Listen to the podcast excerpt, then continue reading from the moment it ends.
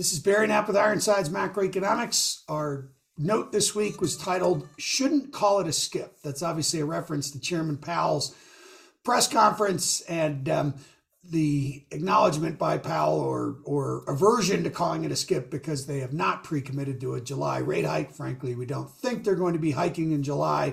The incoming data on inflation. Uh, employment and consumption is going to preclude that or make it easy for them to um, move into a full pause and likely the end of the rate hike cycle. Um, instead, we think the reason they delivered that hawkish forecast, which we do think is a bit of an issue for markets and the banking system in particular, um, is uh, because they they do not want the market to move immediately towards expecting rate high or rate cuts this fall. Rather, they'd like to be able to stay lo- lower or higher for longer and um, that was the reason for that. Uh, we think pretty dubious forecast that um, they're going to hike another 50 basis points by the balance of the year. So the note um, contained five sections. The first one was called Dangerous Forecasts. It was about that 50 basis point forecast and what it did to the benchmark twos, tens treasury curve, which we think is an issue for the banking system. The second section was who is buying the bills after the first week of increased issuance, some $300 billion after the debt ceiling deal. Um, things were proceeding reasonably well. So we'll discuss that in a minute. We then wrote about Powell's dubious inflation narrative and how inflation is coming in better than expected. The chart that I'm showing you here in the video portion of this um, uh, summary of our week's note um, does show you uh, inflation, how the super core service inflation is coming down, how inflation less shelter is below the Fed's target. And um, next month, we're going to get an even better likely outcome, at least as it pertains to the the year on year numbers, which are going to be sort of complete this disinflationary process that we expected for the first half of the year inflation could be three one or three two or so um, on a headline basis after next month's number. We then wrote about um, uh, PCE or a section called PCE now, which was really about how uh, the consumption numbers are slowing, and it may very well be that demand for labor is really starting. Demand for labor is slowing, but it may start to show up in the headline payroll numbers given two weeks of jobless claims above 260,000, up from their uh, three month range of 230 to 240 or 45 or so. And then um, a final section wrapping everything up called Disinflation, Dynamism, and Policy, and how the dynamic private sector is overcoming all this misguided policy. So, first on the um, dangerous forecasts, uh, the 50 basis point increase in the summary of economic projections for the Fed uh, rate policy over the balance of the year, we think is dangerous in as much as the most disturbing market reaction was not the stock market going up. That didn't disturb us all that much, but the deeper, much deeper inversion of the twos, tens real rate or tips curve. That um, is telling us that policy, Fed policy is overly restricted, restrictive, and the Fed does really risk making the banking situation much worse. I'll come back to some of the bank numbers uh, in a couple of minutes. Um, but um, we have to acknowledge that while we expected the Hawks out in droves, if that's how Hawks uh, participate, Governor Waller's speech on Friday morning was more notable for what it didn't say than what it did say. What it did say was, yeah, he's a little bit concerned about the banking system. He still doesn't acknowledge it's their fault, but um, he did not talk a lot about inflation vigilance. He mentioned it in the Q and A when someone asked him about it. That's just Fed forward guidance. Uh, we thought that that was a dovish turn for Fed Governor Waller. And um, in reality, the Fed is ready really to, to pause if the numbers justify it, and we think they will. Um, we are, in fact, already in a recession from our perspective as it pertains to markets. Gross domestic income has been negative for two quarters.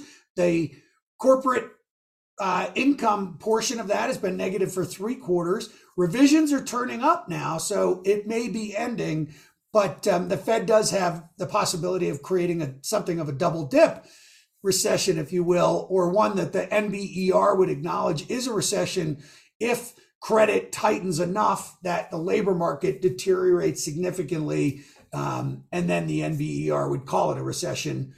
From an investor perspective, we're already there. The question is whether it's ending or not. So moving on to who will buy the bills uh, or who is buying the bills. It was a good week. RRP dropped 169 billion dollars. Reserves only dropped by 24 and change billion dollars on the week. So the money to fund all that issuance did primarily come out of money market funds for the first week, but the Treasury General account only increased by some $55 billion. It's got another 500 billion to go, so the story isn't over. We learned on Friday night, as everyone was ready for a long holiday, that large bank deposits dropped by $78 billion. Uh, C&I lending for small banks is falling. Bank credit is deteriorating. So this story is not over. Ultimately, we think the Fed's going to have to restructure QT to deal with all this. So moving on to Powell's inflation narrative, this was a section really tearing to shreds this whole twin peaks or, or twin curves thesis of the Feds, the Phillips curve, the Beveridge curve, and how it hasn't worked even in the determination of wages, which was Charles Phillips' original construct, not to substitute consumer prices for wages on his graph. Um, and uh, super core inflation is falling sharply, as you see in the chart here. On a six month annualized basis, it's fallen from 9.5% back in um, September to 3.2% as of May. And the monthly reading for May was negative 0.045%. So um, it, it's going to have very strong comps between now and September. That number is going to come down a lot. The whole narrative that Powell constructed back in November 30th was almost um, obsolete from the point it came out of his mouth.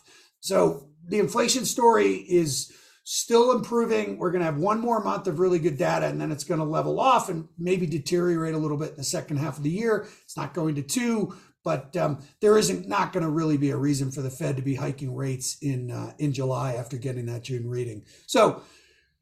Moving on to the broader economic outlook, last week's retail sales showed a real slowing of retail sales over the last couple of months. And um, the Atlanta Fed PCE now, personal consumption expenditures, is down to 0.89% for the third, second quarter.